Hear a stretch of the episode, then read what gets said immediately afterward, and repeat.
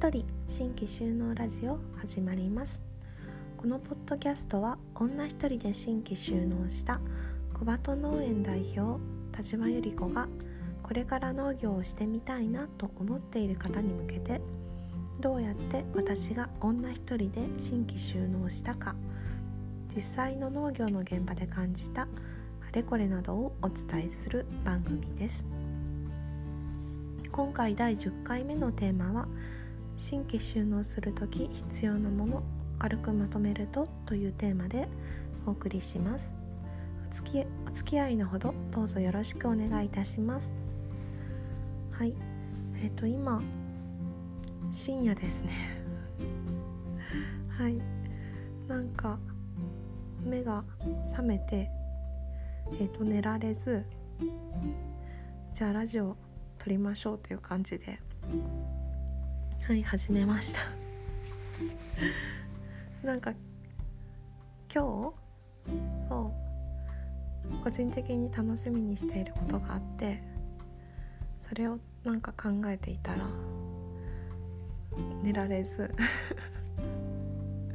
はい。子供みたいな理由ですね。はい。じゃあテーマにいきましょう。えーと、新規収納する時必要なものを、えーと、軽くまとめます、うん、なんか今までいろいろお話ししてきてちょっとねあのいろいろ話して、うん、まとまりがない感じになってきたので、うん、一回簡単にまとめてみようかなっていう感じで、えーと、と今回しゃべります。えーと、新規収納する時に必要なものって多分ぱいあると思うんですけれど、うん、簡単にまとめました。えーと、3つです。で1つ目が、えーと、栽培技術ですね。で2つ目がお金。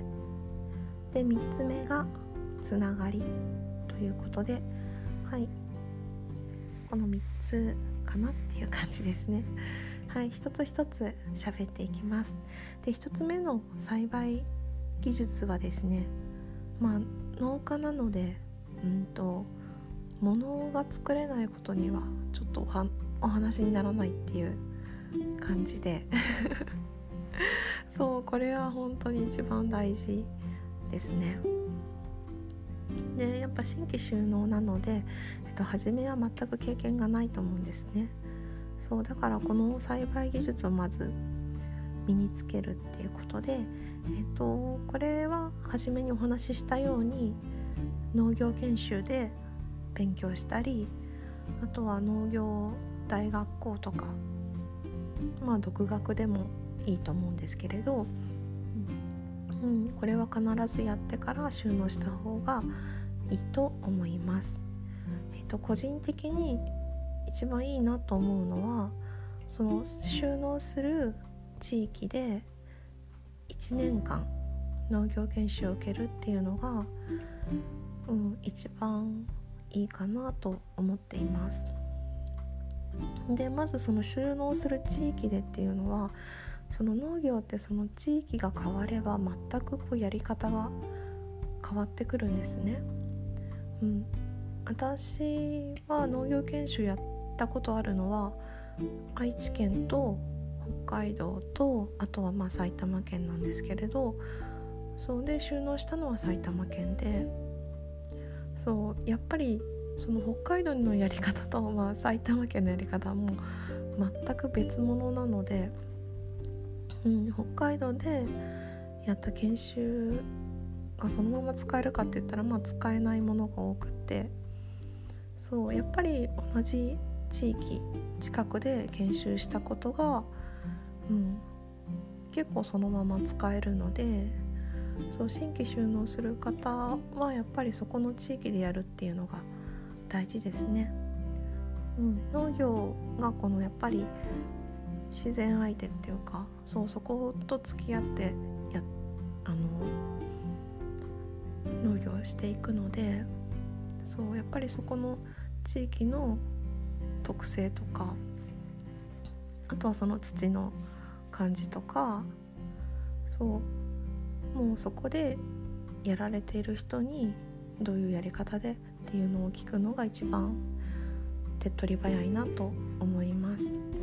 であと期間が1年っていうのはやっぱり基本農業は1年に 1, 回しかできないのでそうまずその1回目は先輩とやってみるみたいなそうでそこの地域の人の1年間どういう動きをしていてっていうそのサイクルとかを学ぶには、うん、やっぱり数ヶ月とか数週間やってもわからないことの方が多いので1年間、まあ、もしこれもあれですよね。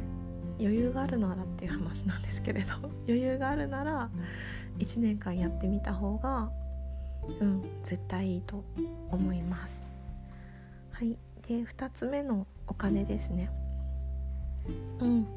お金はいります。そう農業がもうあの先行投資型の事業なのでそう初めにやっぱりまとまったお金がっていうか。で新規収納者はもう特にそう全部買わないといけないからなんかねもらえるものはもらい、もらえればいいいいんですけれどそういうわけにもいかないと思うので、うん、やっぱりお金がいりますね。うんとけどありがたいことに農業ってその国の補助金とかね 助成金とかめちゃめちゃ手厚いんですよねそう多分他の業種の人から見たらもうびっくりするくらい甘い。甘いっていうか。そう。本当に。ね。そう農業やってるとちょっとこの感覚が多分あの麻痺麻痺してしまうっていう思うんですけれど。そうけど新規就農者にとっては本当にありがたい限りでそううちの小鳩農園もそのハード面機械とか設備とか、まあ、大体国の補助金を使って今整備している段階ですね。うん多分これを全部自分のお金でやるってなると相当相当大変。そうだからやっぱりそこはうまくあの使いながらやるのがいいかなと思います。はい。このなんか補助金関係はまた一回なんだろうテーマとして取り上げてえっと喋りたいなと思います。うん。けどなんだろうまあこの補助金って言ってみればえっと国民の皆さんの税金なわけなのでそう。やっぱそこをもらう意味をねちょっと考えてやらなきゃって 個人的にはすごく思っていますね。だからなんだろううんとねすごい投資自分に投資されているっていう感覚で私はやっていますね。そうだからやっぱうんと長く農業を続けて、うん、農家になる。そしてえっ、ー、と野菜をたくさん生産するっていうのがそうですね。そこに対してのやらなきゃいけないことと思ってるのでうん。補助金もらってやっている以上しっかりやろうみたいな。それはすごく感じています。まあこれもけど人によってそれぞれなのでそう補助金使わずにやっている人もいるしうんまあもらえるもんはもらっといた方がとかね 思ったりとかしたりうんいろいろかな。けどうまくやれればいいんじゃないかなと思います。はい。でそのやるなんだろう品目とかによって、まあ、その補助金以外にも銀行の融資とかね農業の融資を受ける場合もあるのでうん多分そこも結構大変だと思うんですよね。その事業計画書いてそうそう審査があってっていうところ。うんだからまあここも結構 大変かな。はい。けどもお金は必要ですよね。はい。また喋りましょう。で3つ目のつながりですね。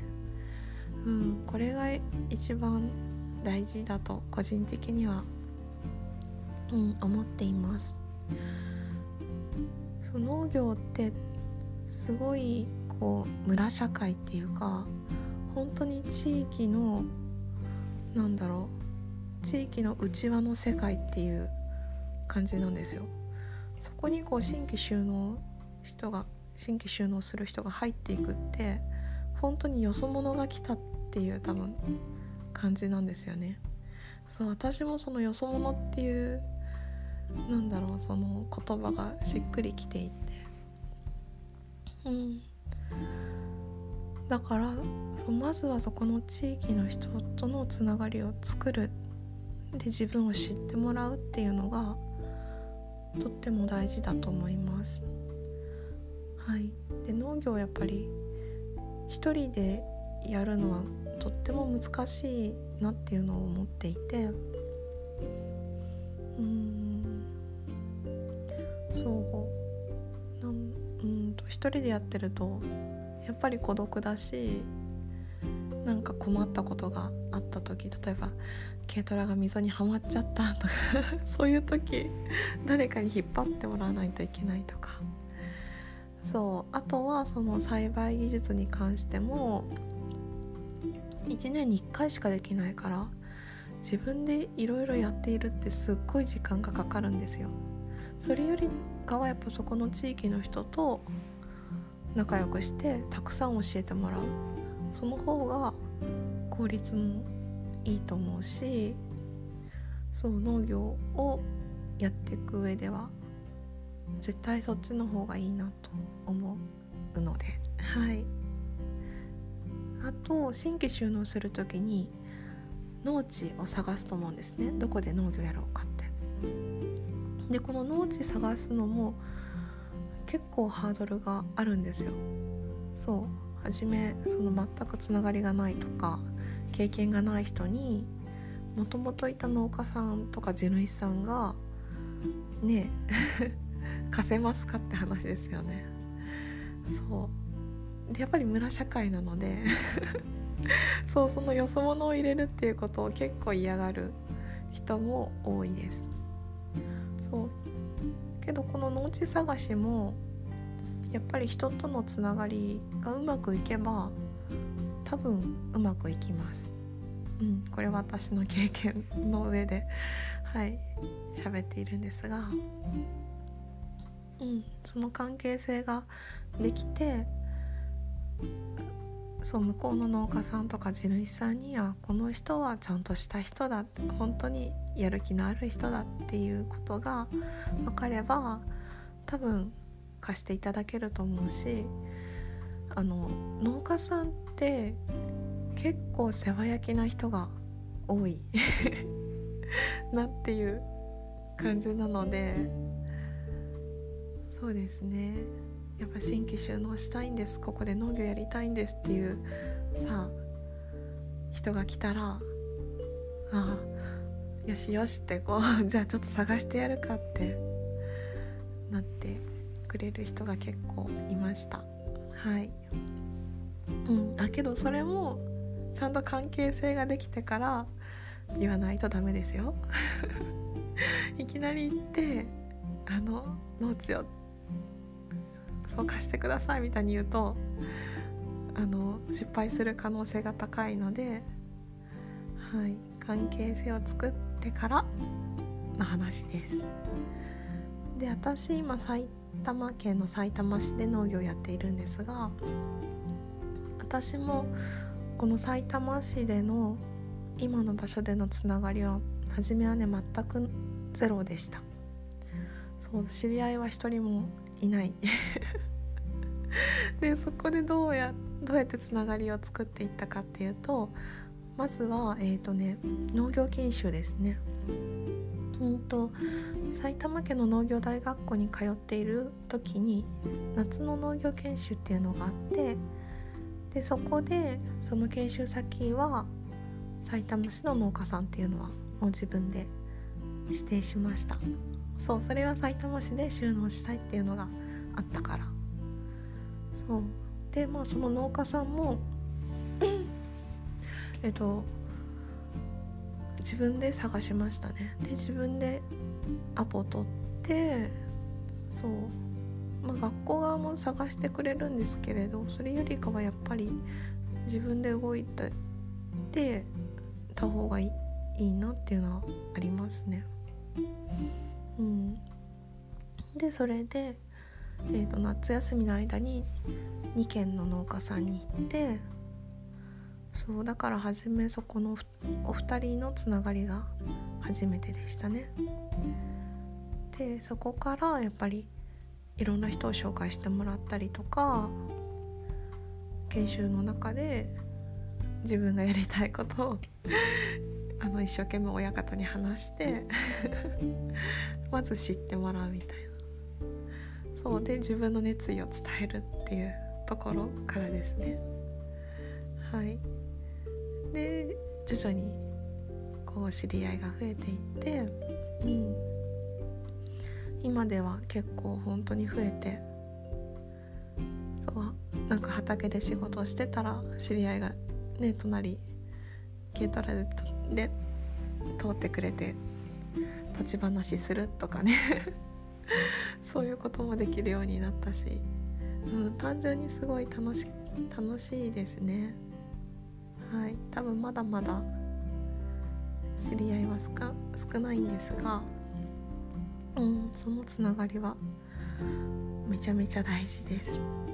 はい、あと今そう規模自分のとこのの農園の規模を拡大しているんですけれどそういった時もやっぱり大体知り合いの人から話が来ることが多いですね。そうあ田島さんのお家探してるんだってみたいなあそこはあるらしいよとか そうですねそうで自分もなんか結構こう話す。今こういうことをやろうとしているとかこういう機会が欲しいとか そういうのを言ってるとあの話が降ってきます。そうけどちゃんとそこも関係よくしときましょうっていうとこですね。はい。という感じで、えーと、必要なものはこの3つです。1つ目が栽培技術。2つ目がお金。3つ目がつながりという感じでした。はい。えーといかがだったでしょうか？えっ、ー、とお便りが来ていたのでちょっとお便りを紹介したいなと思います。えっ、ー、と出るかな？ちょっと待ってくださいね。今。便りを探しています。うんどれだ？あちょっとすいません。お便りが見つからない。見つかりません。ちょっと一回切ります。すいません。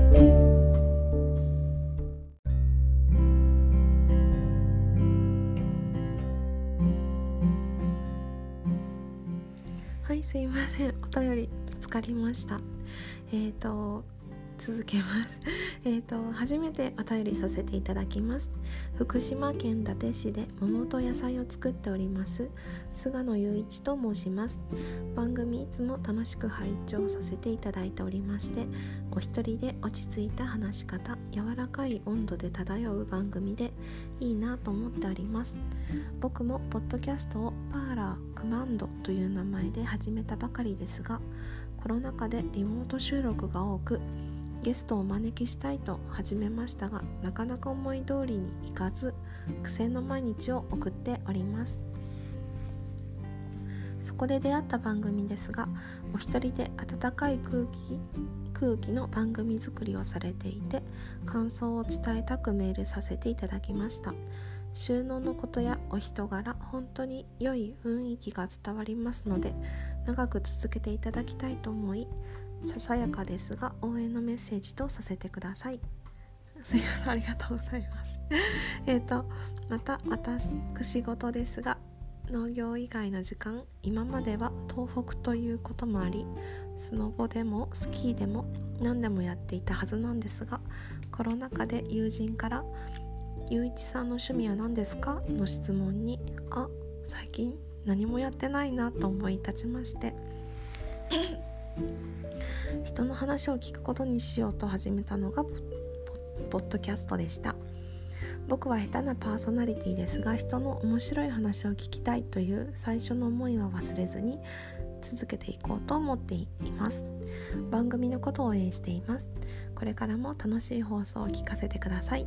パーラークマンド菅野雄一ということで。はいえーと雄一さんありがとうございます。はいパーラークマンドというポッドキャストをされているんですね。はい。はい聞きましたよ。すごいあのなんだろうポッドキャストらしい番組で。うんとても良かったです。ぜひぜひ、えーと、続けてください。いろんな本当人の話聞きたいですね。なんか面白いですよね人。なんかその人を知るって。そうなんかみんなさあんまりあんまり言わないだけでさなんか話すといろいろああこんな一面もあったんだとかえこの人こんなことできるんだとか知ることが結構多いから。そうなんか面白い人間って面白いなって 私もすごく思います。はい。でなんかうちの番組のこといろいろすごいいい風に 書いてくださってありがたい限りです。はい。私自身なんだろう。そんなに考えずに結構自分の思うままあのつらつら喋って しまっているんですがはい。ありがとうございます。そうこの番組でもなんかゲストを呼びたいなっていうのはうんなんか前からちょっと思っていてそうでやっぱりゲスト呼ぶならその新規収納した人とか女一人でやってる人がいいなと思ってはいなんかいろいろ個人的にあの候補心の中でそうあげていますね。はい。また多分いつかはいゲストを呼んで喋りたいですね。なんか女同士の新規収納者同士で。はい。なんか愚痴の会とかやり やりたいです。そう。ですね。ゲスト。はい。ゲストのブッキングを頑張ります。はい。ゆいちさんも同じポッドキャストね配信側なので頑張りましょう。うん。自分のペースではい。やりたいことをやっていきましょうね。はい。ゆいちさんありがとうございます。えーと、このラジオでは引き続引き続きお便りを募集しています。番組に関するご感想やご意見を送ってください。メールアドレスはコバトラジオ at yahoo.co.jp です。メールアドレスは kobatoradio at yahoo.co.jp です。ツイッターはハッシュタグ女一人新規収納でつぶやいてください。はい、えーと、次の第12回目のテーマは、えーと、新あさあ新規収納売り先はどうするというテーマでお送りいたします。ではまた次回お会いいたしましょう。またねバイバイ。